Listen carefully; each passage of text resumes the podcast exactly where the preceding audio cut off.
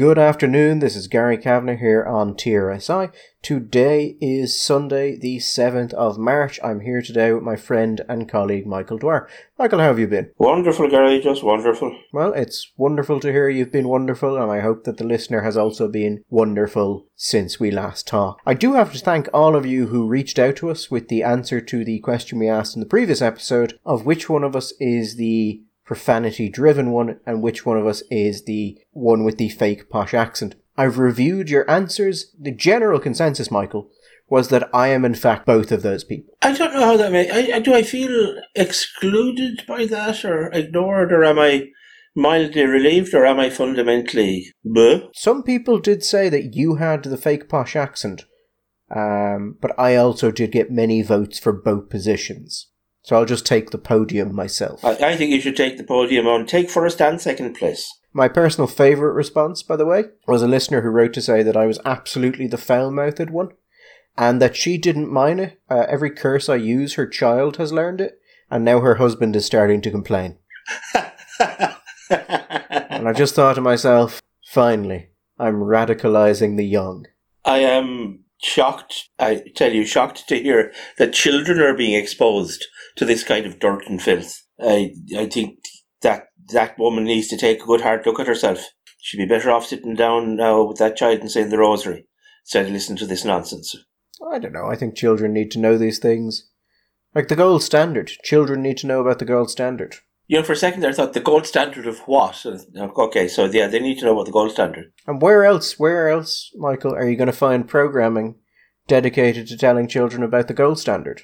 Nowhere else, and I hope to God not here. No, I was going to say absolutely nowhere. I don't know where you'd find something like that. Clearly, there's a, a gap in the podcast market, as difficult as that is to believe. Anyway, so let's let's start on.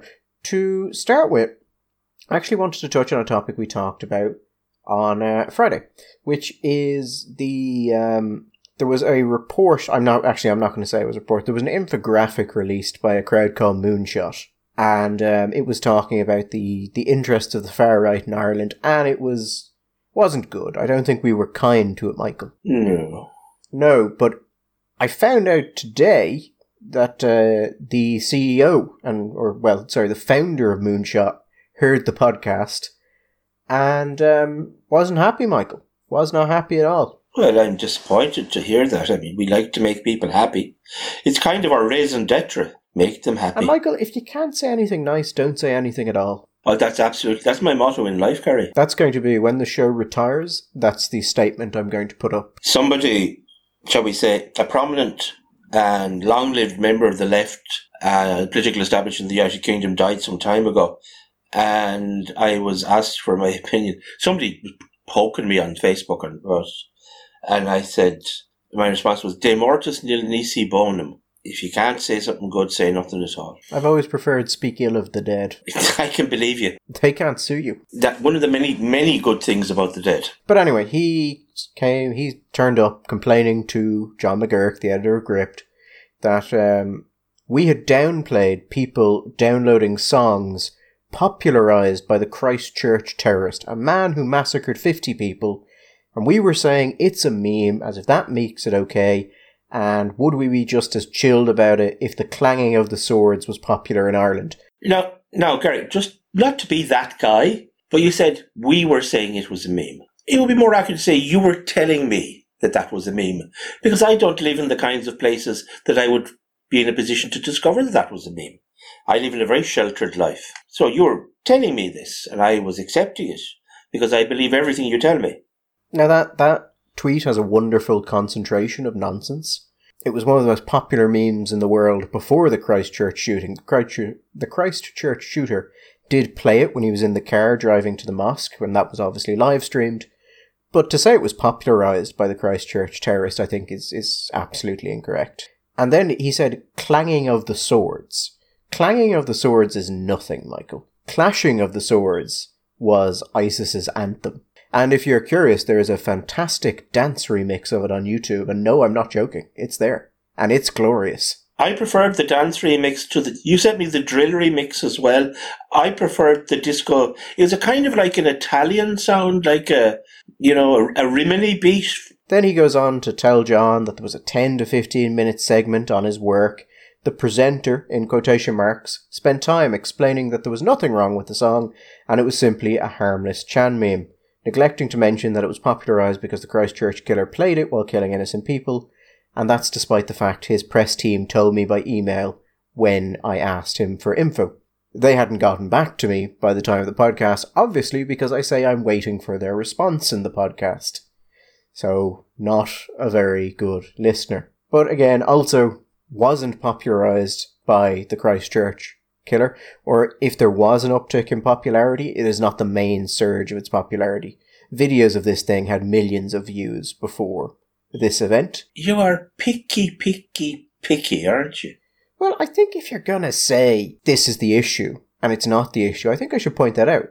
And um, then he says, my his my press team told him that that was the case, and his press team did in fact tell me that was the case before they stopped responding to my messages, presumably after listening to the podcast. I love the idea that he has a press team.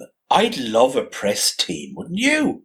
I, I'm picturing like you know those old black and white movies set in in in a, in a newspaper office where you have all these desks and there are typewriters and old hacks chewing cigars and hats clanking away in typewriters. A press team. I want a press team. When are we going to get a press team? He was right. His press team did get back to me and say that it was one of the top searches in Ireland and that it was a Serbian nationalist song popularised by the perpetrator of the Christchurch massacre, to which I would make two points. One, telling me that that's the case doesn't mean it's the case. And two, because he was basically saying we had presented something without context, not pointing out to anyone who might read your newsletter or, you know, the press people that you sent this to, that this was in fact massively popular before that point would also seem pretty misleading. Almost as if you wanted to, you know, misinform people, Michael, as to the popularity of that, so you could present an inflated picture, which would of course reflect well on you. And uh, anyway, I just went on to tell him that the fact I stood by everything I said, I thought his work was useless and low quality, and the fact he'd come back to me talking about a song as if he was um, Tipper Gore, as opposed to the sort of various fundamental methodological issues with his work I highlighted, means I don't really see any need to uh, review that decision. Tipper Gore, really? Way to keep it contemporary. I know I'm I'm the cutting edge, Michael. Yeah, God. That's 20 years, 21 years ago, Tipper Gore now, isn't it? Anyway, listen, next time, I don't, who's, who's funding us at the moment? Is it UKIP or the remaining Koch brother, or who is it? Anyway, whenever you're at the next meeting of the Irish Far Right fund, funding thing, could you ask them, could they stump up for a press team? Because, and just tell them, because I felt like, I think it would really make an impact. So anyway, since since we were talking about someone and that person responded, I thought we should mention that that person responded, given that he is the founder of an entity which is apparently involved in the analysis of extremists. I uh, I did reach out to his press team, by the way, Michael, and asked could I have the um, the report it's based on, the infographic. Yes. And Michael, they sent me the infographic. makes me think that actually there isn't a report this is based on, and the Irish Times and the Irish Examiner got quite a bit of leeway of an infographic with a couple of hundred words at most on it, and absolutely no details. Because, Michael, why would you want to ask someone about, you know, numbers or stats or what exactly is happening here? What it was that you were actually measuring? I mean, obviously, the Irish Times, the person who covered it was Conor Gallagher, so, like, there was not going to be a lot of questions about, you know, is your methodology sound? There was going to be a, a sort of what terrible things can you tell me and how are the far right involved? Bit of a dig there, a bit of a dig at Conor. I don't like that. I have, I do not know Conor at all. He could be perfectly lovely. I don't generally read much crime reporting. It's just not terribly of interest to me. But Conor writes quite a lot on security more generally. But when he does, he tends to focus on the far right. And he's not very good at it, frankly. no, Gary, it's not an easy job. I mean, if you write about security threats in Ireland and you have to write about the far right, it's going to be a little bit like being a diamond prospector in South Tipperary. There's not a lot you can dig and dig and dig. You're not going to get a whole lot of joy unless you happen to be digging in a jewellery shop. No, I mean, generally when I hear an Irish reporter or an Irish group talking about the far right, I do have a bit of, okay, well, how bad is this going to be? Having said that, John Mooney apparently did, who is with the Sunday Times, did a podcast, I think, on the far right in Ireland, and I haven't heard it yet. But John Mooney is generally pretty solid, so I wouldn't have the immediate sort of, oh god, as I would when, you know, Conor writes something, because Jesus Christ, Michael. I mean, I'll give you an example of Conor's high quality of analysis. Okay.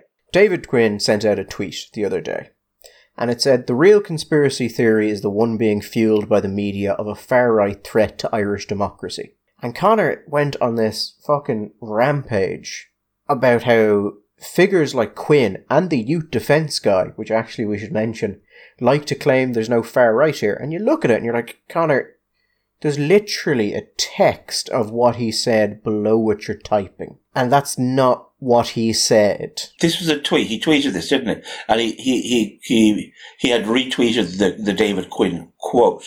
Yes, so like he, he he would have had to look at it as he was writing that David Quinn had said there's uh, no far right here. So I mean that's the level of comprehension here. Like you're not. We wouldn't lose a cancer cure, Michael. well, you know, different magisteriums, people have different talents. You, maybe, maybe if he went into oh, biochemistry or oncology, might discover that actually he was very good at it. Now, but there's the thing. He says youth defence guy. Now, youth defence guy refers to John McGuirk, who's the editor of Gript. John McGuirk has never worked for youth defence. However, it is a common claim amongst the more conspiratorial elements of the regressive left. And since John McGuirk showed up in prime time, there's been an increased focus on trying to tear him down. They've been bringing up stuff like um, a credit union default that he had when he was younger. Uh, stuff like that. Just stuff to bring up to make him look bad.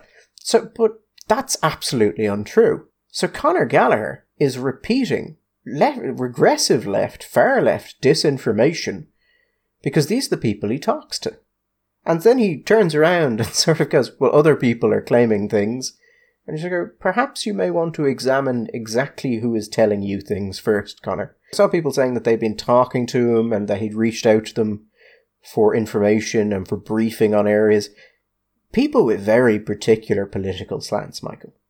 People who are well outside the general kind of like soft left. People who I've absolutely seen uh, assault people. But uh, that seems to be his evidence base. Yeah, the Irish right is certainly getting a good gallop these days. I mean, they've always been fascinated by it, and there's been always this desire to find that oh, what would you call it, sort of that ticking time bomb, which would show that we were on the cusp of some kind of Curragh mutiny all over again. Now it's there's, there's this deep spread. I mean, it was it was different in the past. It used to be Opus Dei was part of it, or the there was a Catholic conspiracy in the ministry in the Ministry for Education. One of my favourites, which we, we were never we never got to, to find out what it was, was was it um, Pat Rabbitte stood up in the Dáil and said he had he had information that was going to shake the very foundations of the state. I think that was Pat Rabbitte, wasn't it? And I always thought awful tease, isn't he? I mean, you can't tell someone that and go on for thirty years keeping it secret. I mean, if you're going to keep it secret, then don't tell anybody. You don't be a tease about it. I've never wanted to think of the words Pat Rabbitte and tease in the same sentence before, Michael. And I'm not grateful that you made me. Anyway, listen, we have been talking about this. Before, we talked about this before. My only comment, generally, the reason I reference the Maher thing is because there's, it's it's another example of this discussion about the far right, and this, it's a very, it seems on the face of it a funny kind of a an ad hominem attack on anybody who's involved in critiquing uh, government policy towards the pandemic and the lockdown policy and so on. As if you can just axiomatically say if somebody is opposed to the lockdown and opposed to the max, well, then they are crazy left, crazy right wing loonies and they represent a threat, both a threat to the body politic and to the health, the physical health of the nation. Therefore, they have to be what was the phrase, Gary, you came across? Swiped off the what? Oh yes, uh, yes, our our wonderful new NGO dedicated to anti-fascism work. What is it? Le Chéile. Lekela. they retweeted something saying, We can sit around and complain about this, or we can oppose to stop them. We need to gather our forces now and sweep them off the streets when the time comes. And then he said, Get involved with Le Chéile. So we have a, a Le Chéile, which is I'm not sure if they're state funded or if the people, the member, the organisations which compose it are state funded, but I'm sure there's state money there somewhere saying that, um, you know, gather the forces, sweep them off the street. And I do, Michael, by the way, enjoy a good left wing, let's sweep the fascists off the street before they can rise approach. I think you have to be a little bit irony deficient if you're a fa- an anti-fascist group, and to support to use language like sweeping these people, sweeping them off the street. There are people. We actually have we have a constitutional right to, to protest. You know, there's a right to public assembly, uh, and you're going to sweep them off the street. Gather our forces and sweep them off the street. I would suggest hesitantly that if a group from the other end of the axis had said something like that, people would read into the, that language a threat of violence and a tone that is militaristic. I mean, particularly if they had also retweeted something saying the last few days have shown we cannot depend upon the media or the state to prevent the growth of our enemies. Neither the Gardaí, the courts, the panel shows, nor the ballot box will need them. We need a mass movement and then you start talking about sweeping people off the streets. I feel if, let's say, the Irish Freedom Party or anyone on the right did that, I feel that might be seen as problematic, Michael. The ballot box is not sufficient. The ballot box is not the sufficient. The police are not sufficient.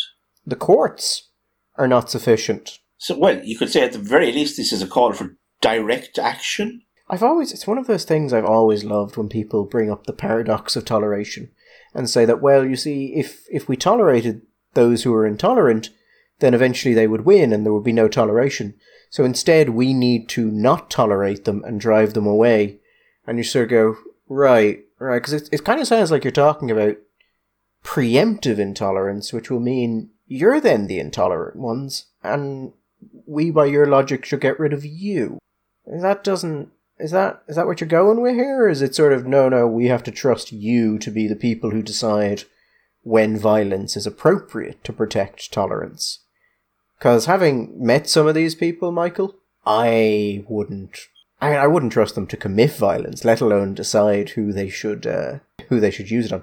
I mean, half of these people, if they tried to use a gun, would shoot themselves in the head. I I suspect we're going to be hearing more of this stuff. And you know, if they do enough of it, and if they react in the right way, and they keep reacting in the right way, they keep demonizing people, and they start to actually shut down debates and discourse that should be had, then I think the reality is that they may, they may be, as we speak, creating the soil conditions necessary to grow a little bit of a far right in this country. They might be smart, but they're not wise. And if we were to assume wisdom as intelligence, these people, or many of them, are thick enough that you could use them as a very sturdy construction material.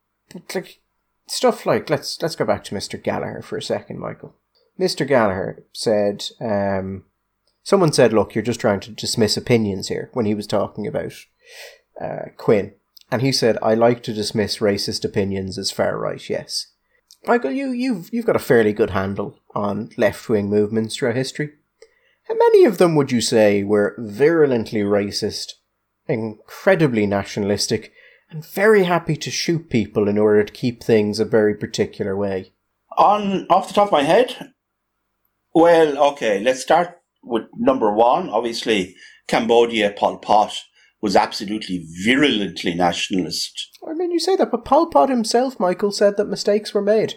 Sorry, he actually said several thousand mistakes may have been made as opposed to the um, three million mistakes that were.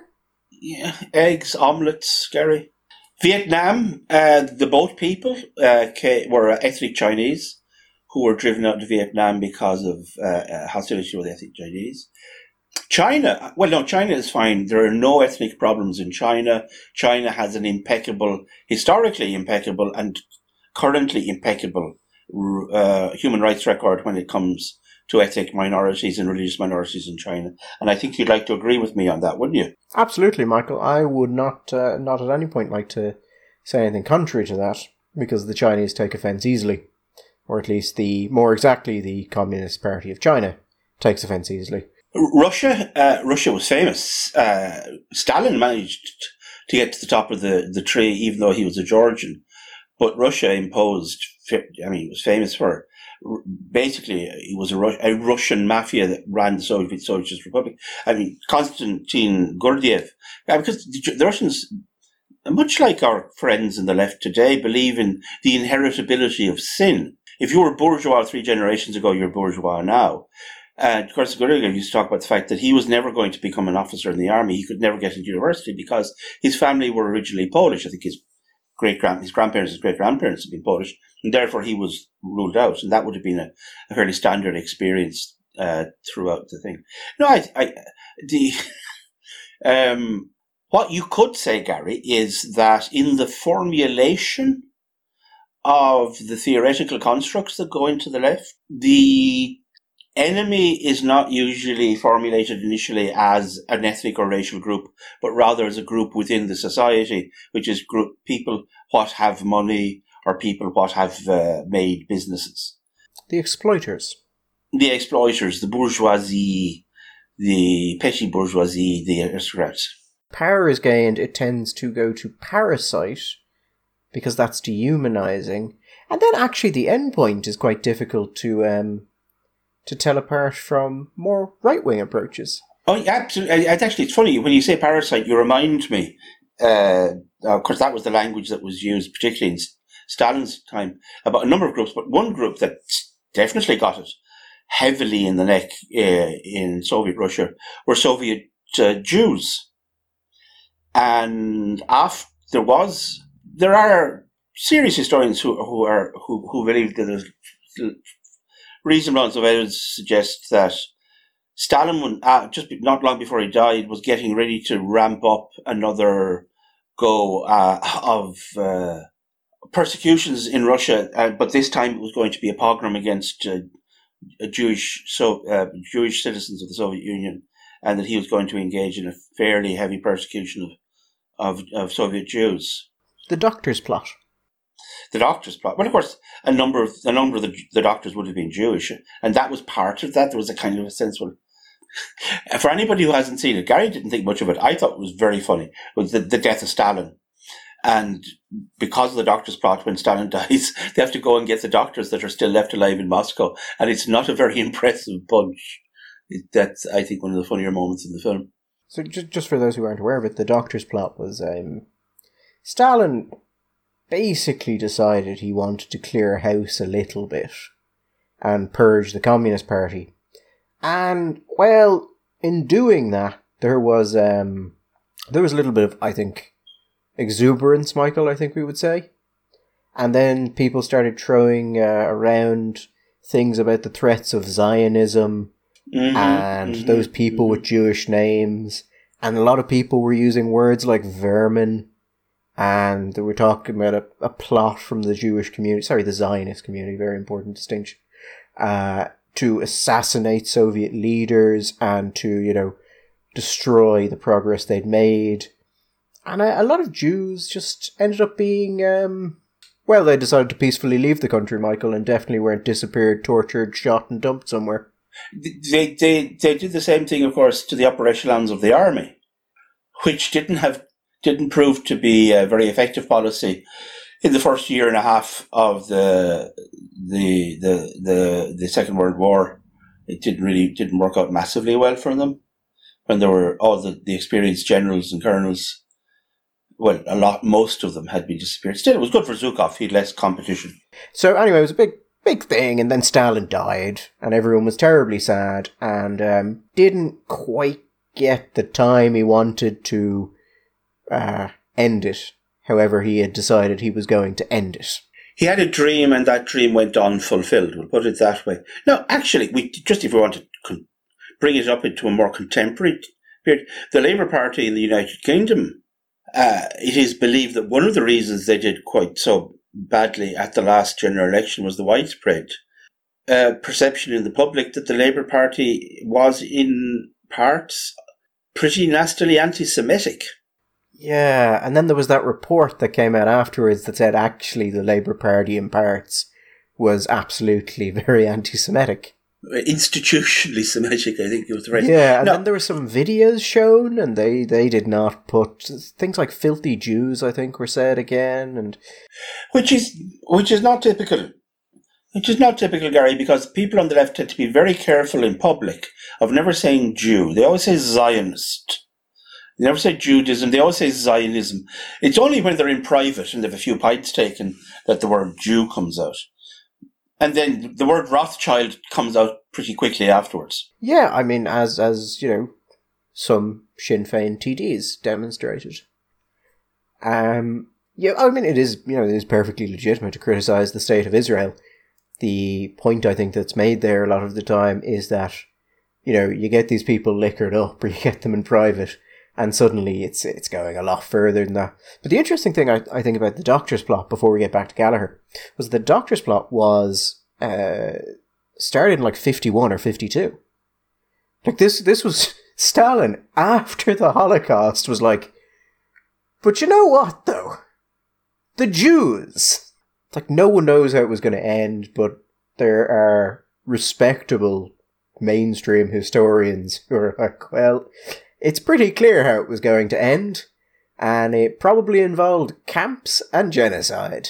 As as as one as a a journalist a journalist once said to me, who was he was Russian. His, both sides, he's Russian. I think three of his four grandparents had died, or either in I, I don't know maybe had either been exiled or had died in the camps. I but I hadn't been well liked Peter Selmer was in it, and he said Peter once said to me that this, this there was a sense amongst uh, some scholars that uh, when Hitler looked at the the Holocaust program in Germany, he didn't see it so much as a warning as a suggestion. Shall we say, sadly, Gary, sadly, racism is not something which we can confine to one corner of the human race, but rather it is a virus which is spread evenly throughout um, about us all. But the idea that you can just say, oh, well, that crowd, they're racist.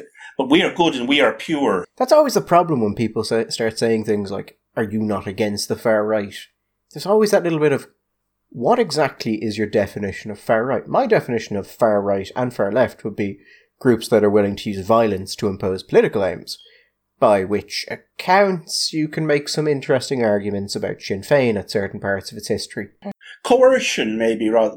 Maybe you could say coercion is a form of violence. But, like, just racist opinions are far right.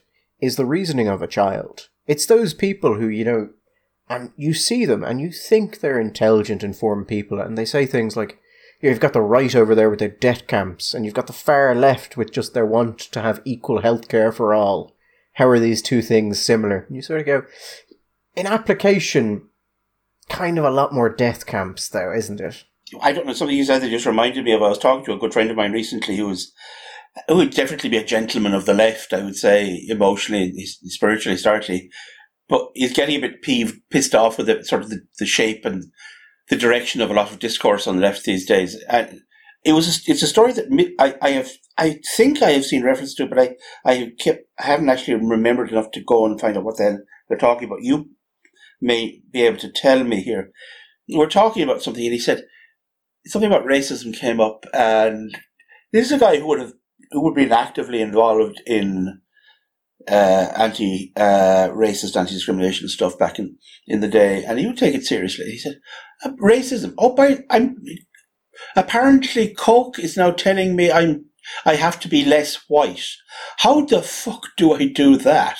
What is? Do you know? Is aware of this story? Coca Coca Cola's." Gript reported it. I don't think anyone else in Ireland reported it. That's a very common sentence, actually, the last while. ISAG say they want to, uh, you know, they've got to increase uncertainty and fear. Gript reported it. No one else reported it.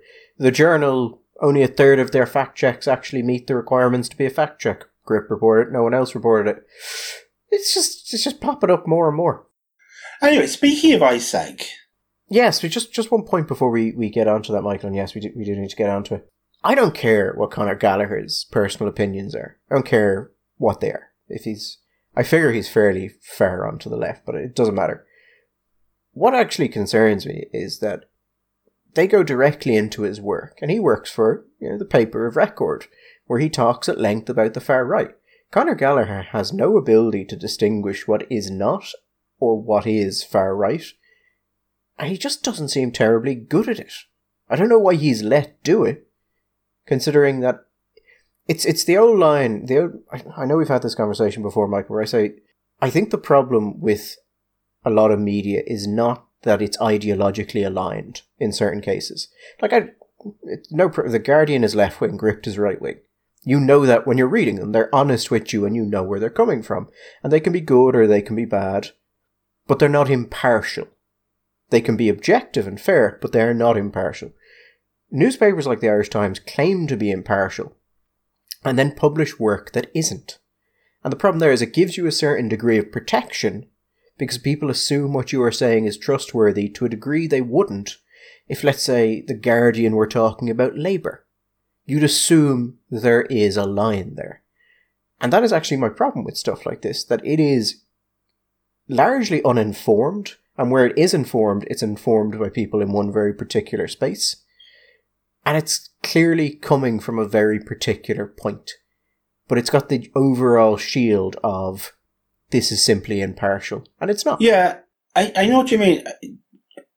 My puzzlement or problem with this, it maybe is, is now a naive one. I don't think it would have been. Maybe now because people who write for newspapers maybe just have a sense of what they're doing, which is different to what a journalist or a reporter would have thought was his job 30 or 40 years ago, or even 20 years ago. I don't, I, I don't know. But you're, if you're writing about these things, I have, I have many friends who are on the left. If you have ever spent any time in a university, or if you've ever worked, you have any friends who live in the world of language or the arts or academia, you will inevitably have friends who are on the left because the left is dominant in the culture, it's dominant in the arts, it's dominant in academia. So, and I have conversations with these people and I read stuff on the left. So I have an idea what people on the left, and I'm aware of I know what's the, I know what the difference is between British utopian socialism and Marxism and Leninism and social democracy and Christian socialism and so on. I mean, you know, I, I know there's a difference, and I know that you can be on the left and not necessarily want to put people into gulags. I wonder at times with younger reporters, like perhaps this young man, I, I don't know, maybe I'm being completely off the mark and unfair. I wonder how many friends he has who are conservative because it what I I see there seems to be a terrible incuriosity about some a lot of this commentary. I can't imagine that this is the commentary of somebody or, or, or people who have actually made an effort to go out and find out what conservatives think as opposed to what people who neo Nazis or neo fascists, or that there might be a difference between fascism and Nazism, that there might be a difference between being um, a liberal Tory and a, a, a Burkean Tory or conservative, you know, that there are distinctions that are important and different. You know, if you don't have friends that you can talk to that you respect and you think, okay, that's what you believe, so I, will make the distinction that you, you don't want to put people in camps and kill them, then, you know, go out and find some people that hold those positions that you know are on the right, centre right, whatever it is, and ask them in good faith. What is it that you think about this? I heard you say this. That sounds to me like stuff I've heard on Stormfront notice boards, for example. Could you expect? Is there a difference? What's, what is the distinction?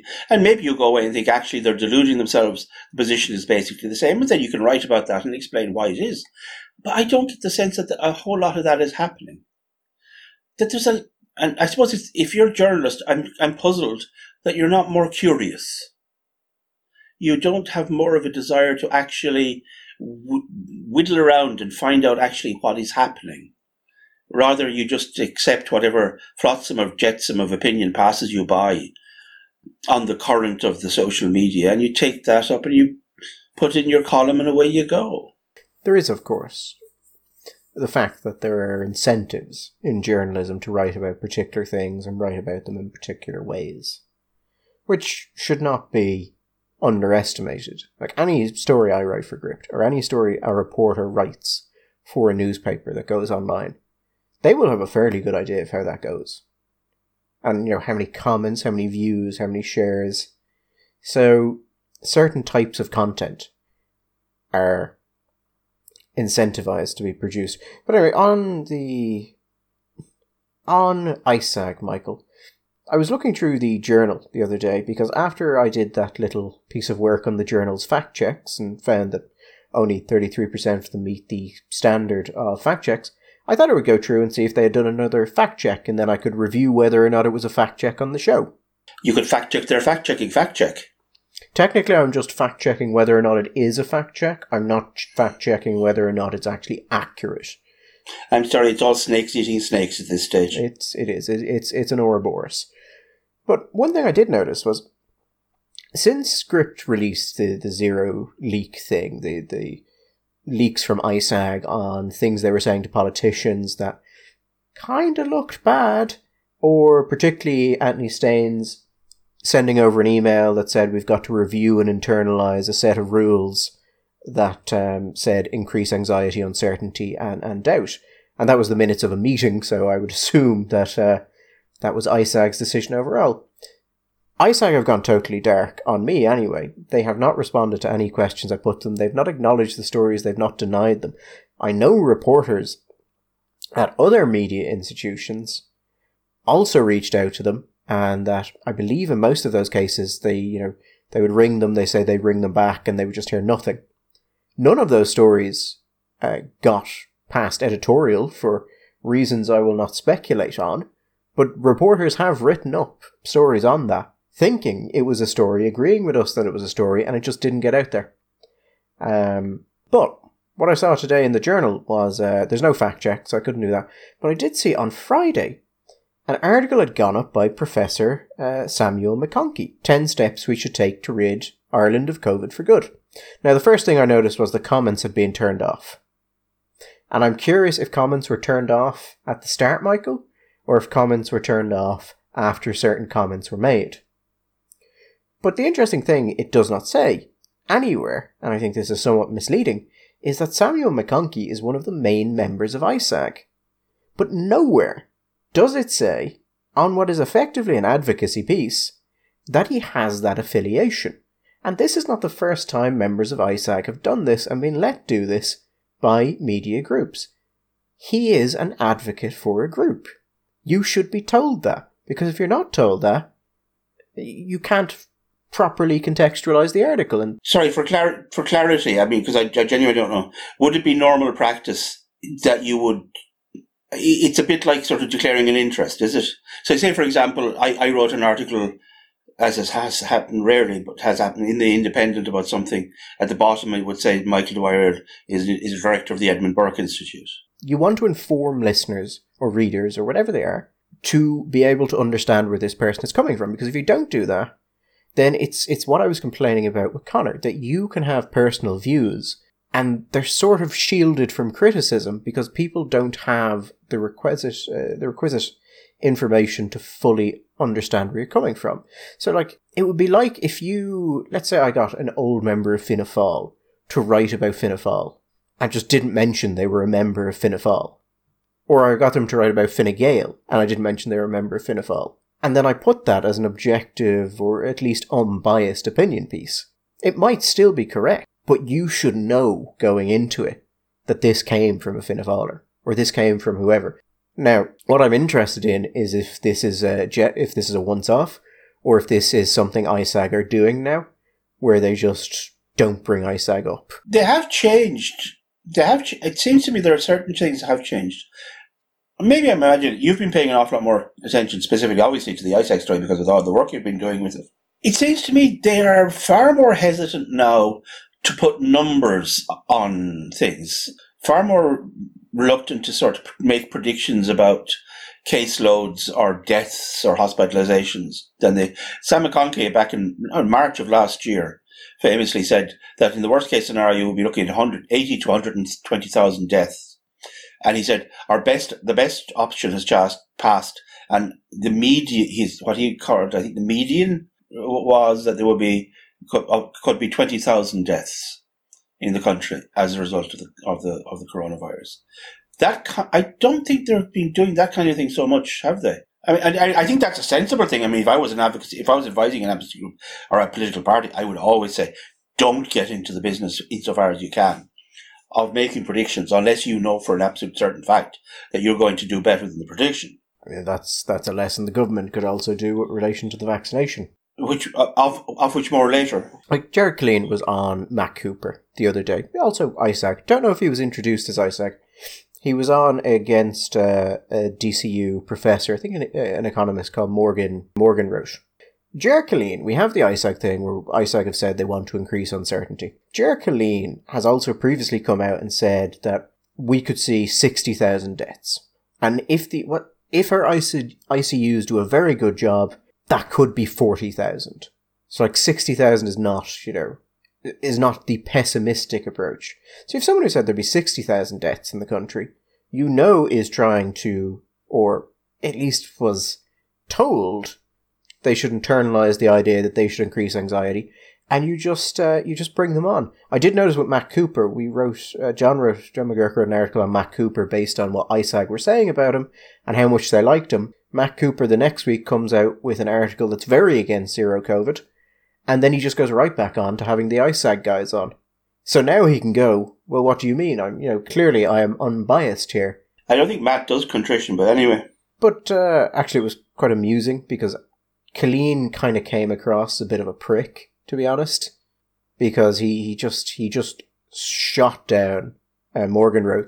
Just said he was absolutely wrong and that he had ended, I think, two pandemics, which is interesting because I thought Jer's speciality was in zoology, or at least most of his work is in zoology. So I'm very interested if those were pandemics in the human population.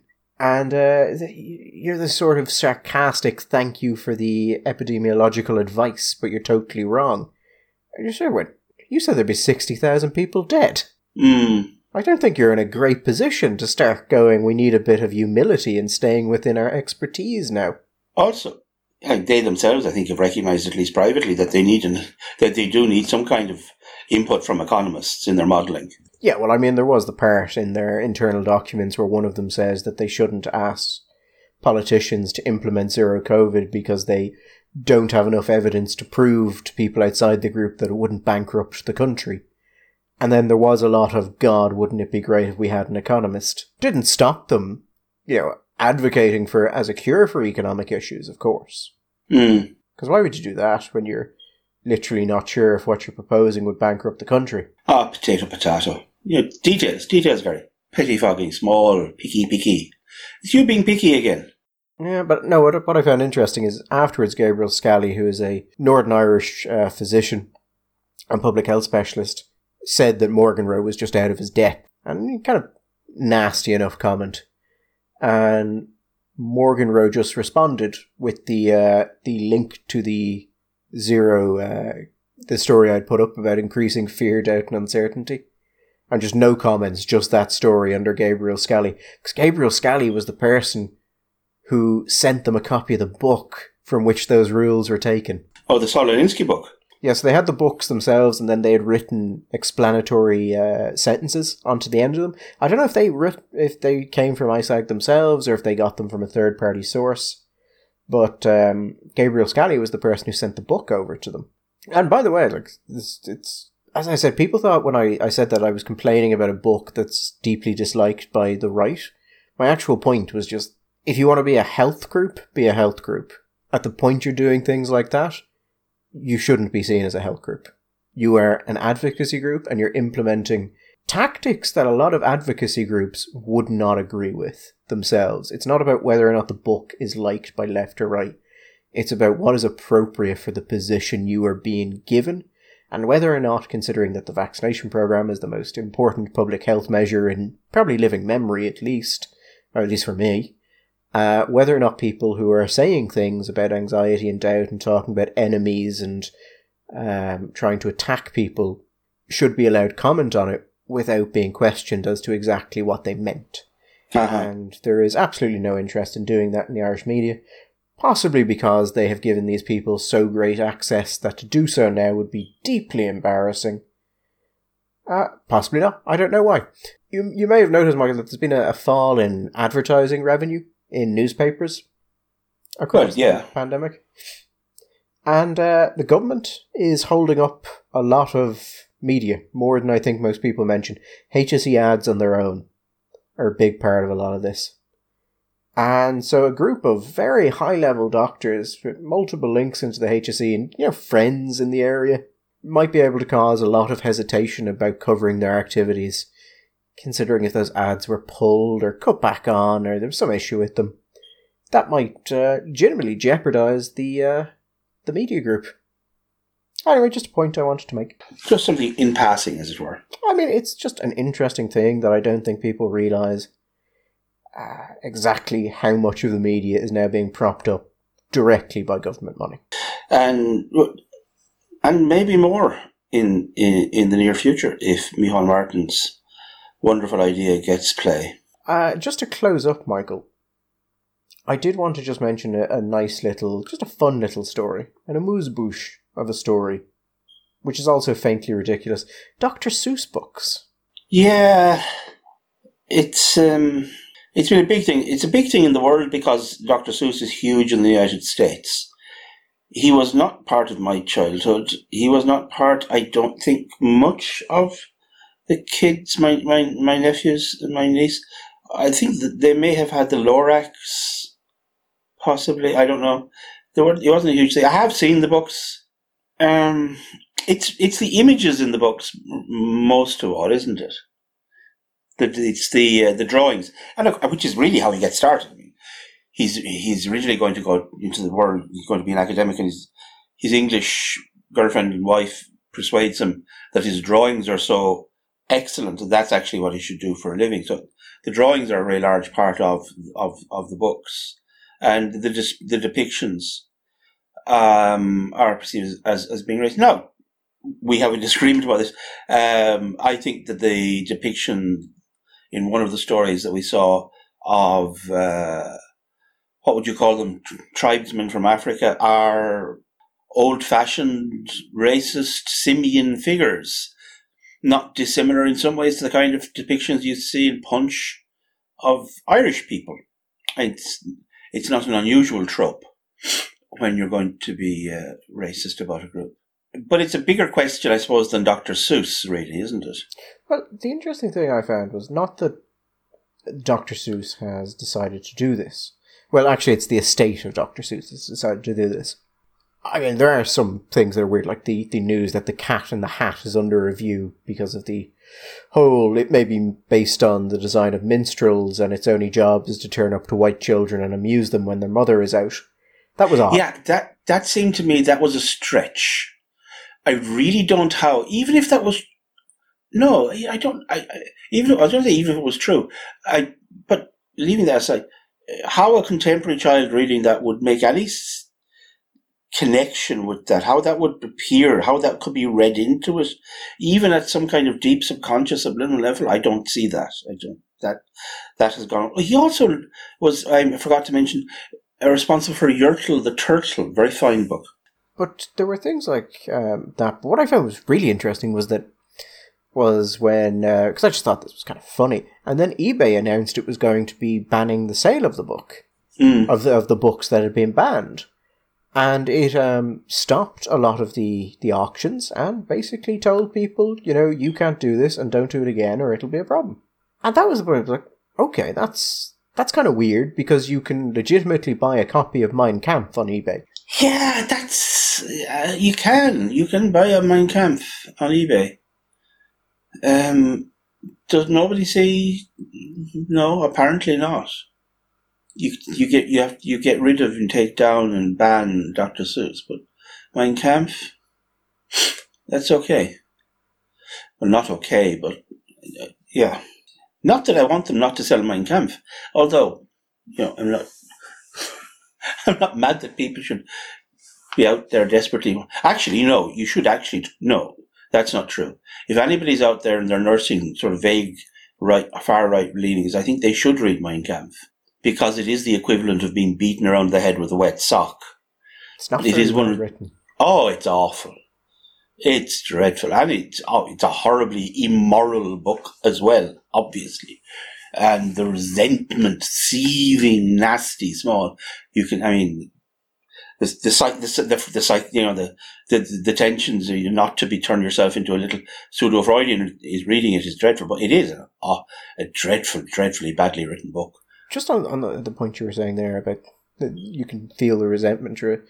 In stuff like this, I've noticed this sort of. It seems to be based on a belief that if the public are exposed to this kind of thing, then, you know, it's, it's only a matter of time until they're swayed by its powerful rhetoric. Whereas if you actually read Mein Kampf, you, you just, just like. Just, parts of it are just mental. Yes, just plain awful. It's like another. Lots of books are coming under scrutiny now. No, there are there are books that frankly are not of massive uh, of any artistic or importance or worth, and are frankly just rather nasty. I there are certain children's authors that I grew up with. That one in particular I have in mind that I don't know would survive any kind of racial parsing today, and I don't know if it would be a terrible loss if that writer was to disappear. But you have books like well, Huck Finn. Huck Finn has been the has been the source of debate long, long time because the N word is used throughout uh, in in Huck- Huckleberry Finn a lot, and there's been a debate: is Huck Finn a racist book or is it an anti-racist book? Um, Laura Winkle, I, I said you probably saw recently the uh, there was there was a literary prize, the Laura Ingalls Wilder Prize, and her her name was removed from the prize because she she famously wrote the uh, Little House on the Prairie, uh, which is wonderful. I, I read as a kid.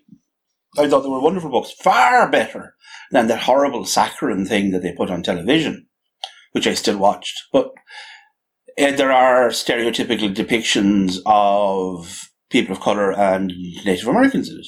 But you know, I my experience, you're talking about how, how people react and the, the worry that this will somehow subliminally or consciously create a new generation of racists. I think actually what happens is children who read those things today, when they come across those particular instances, and even more widely in, in a book written, say, uh, in the period in sort of the, this, the last last third of the, the 19th century, if you're the, the role of women is is is and is very obviously different to that of today. I think most children will think, God, that's odd, isn't it? Weren't people in the past strange they didn't know that, or that's not very nice?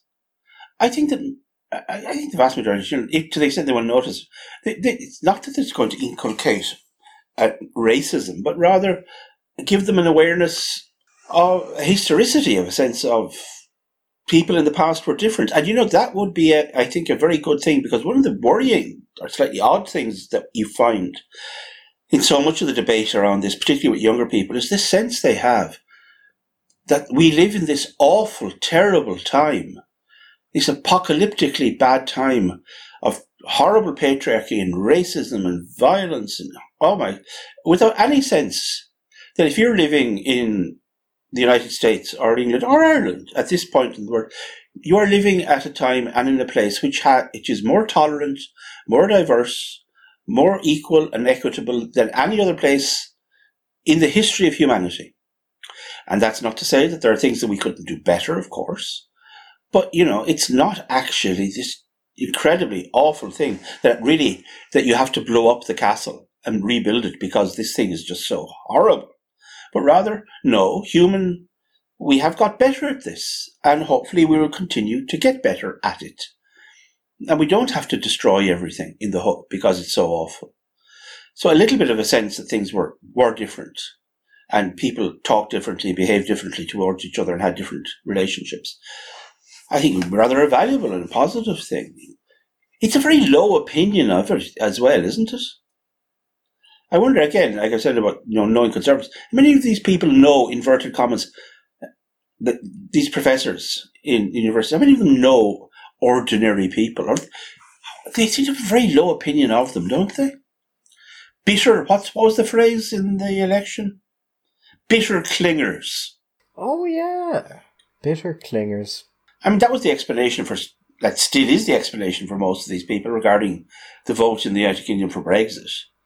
That these are all little Englanders, racist, xenophobic little Englanders who desperately want to return to a time where the Queen was the Empress of India and all was right with the world. It's not much of an explanation, particularly when you actually ask people, and it becomes fairly obvious fairly soon that it's, it's not an explanation at all what are we going to be left with? There was an interesting essay written in the, there's a journal of librarians in the United States talking about this. A librarian was talking about the problems. You know, there are problems in text and how do you deal with them? And his, his suggestion was that one of the problems is that, particularly in universities, that increasingly the way literature is taught is that the value of a book exists is insofar as it is relevant to me insofar as I can identify with the situation or the characters in the book. And if it doesn't, if it isn't, if it, if it doesn't in some sense reflect my life, well then it has no relevance and therefore has no value. And that's a radically different way of understanding the, the role of fiction to anything we've ever had since the days of good old Aristotle when he was writing the Poetics. Well, I suppose it depends what you mean when re- you say reflects your life. Because a lot of these people seem to think that if it's not an exact representation of me, you know, I can't take anything from it. Yeah, well, no, that's. I think that's exactly it. I remember when I was teaching, uh, there was a, a, a, a woman teaching with me, lovely lady, very nice lady. But her politics would have been very different to mine. She was a, a Californian. She had been to Berkeley, uh, had done her masters, and was doing her doctorate in Berkeley. And while she was in there doing her doctorate, she was a, she was a tutor in the English department, and she was part of the creative writing program. And I remember she, she, she uh, this is getting on thirty years ago, so it's indicative of how these things begin. And one of the things she, she was dealing with a, a, group of kids. She had a who were uh, kids who'd come into the college who had come in from deprived areas or difficult backgrounds and had had and were given extra tuition and extra help uh, in order because the standard of the public school education they'd been given hadn't been up to. Berkeley has a is a very very academically demanding place, and the stats store, scores of people getting to Berkeley tend to be pretty high. Anyway, she was giving them a it was an, an exercise, and one of the one of the, the, the chaps in the in the group had come from uh, is it the projects in in LA ghetto anyway, and they were asked to write something about something to do with the word of their experience or something. I can't remember. And he wrote a short a, a, short story which was basically a piece of science fiction. It was it was based on a, a story set on the moon, and it was a piece of science fiction, and it was a kind of a dystopian piece of you know, which is a classic genre subgenre in science fiction. As she said, it was really really well done, it was obvious that it was a kind of a metaphorical representation of his of his life experience growing up as a child in this in in the in the ghetto. And she gave him whatever it was. And anyway, she, her the, her marking was occasionally checked by depart some some member of the department, and she was told no, she'd have to bring it down to a C or something. And she said, "But why? It's, it's okay. It's a bit rough. It's a bit this. It's a bit that. But I think it, you know there's something here. Something interesting." She said, "No, no, no. His job was to write a description of his life. In other words, I got up this morning. This is what I had for breakfast. This is what was happening on the street. Um, you know, they wanted a story about. Oh, I don't know about his father had left them, and his mother had a problem with drugs, or his brother was in prison, or his he had a girlfriend when he was fifteen, and she had an abortion. Some kind of ghastly cliche of life for the for for the poor Black American uh, child. And she said, "But this is literature." She said, "No, no, no, no, no. That's not what we're about here." And she eventually, she, she actually left. and She didn't finish her PhD. Ended up initially teaching English. But I thought that was a cheat. As a good progressive left wing woman, thought this was awful because she cherished literature and the point of literature being you create alternative universes, but they, in a sense, that good literature is truer in a sense than fact. That great fiction is truer. It contains those great stories about human existence, about human experience, which are universal in some way. Uh, and but if you don't accept the idea that there is actually a universalizability about the human experience, but rather we are all condemned only to exist in the particular identity that which we have been allotted, then you can't have that view of literature. And that, to somebody, an old fogey like me, is kind of sad and depressing. Because how in the name of God is Shakespeare going to be relevant to anybody? But then again, I like Shakespeare, so maybe I'm in a minority on that one. I don't know. I think we will we will leave it there, Michael, for the uh, for the Sunday. We will be back on Wednesday. I'm sure something else hilarious will have been banned or caught fire or fallen over or being built. Mind yourselves and wash your hands. Bye bye. All the best.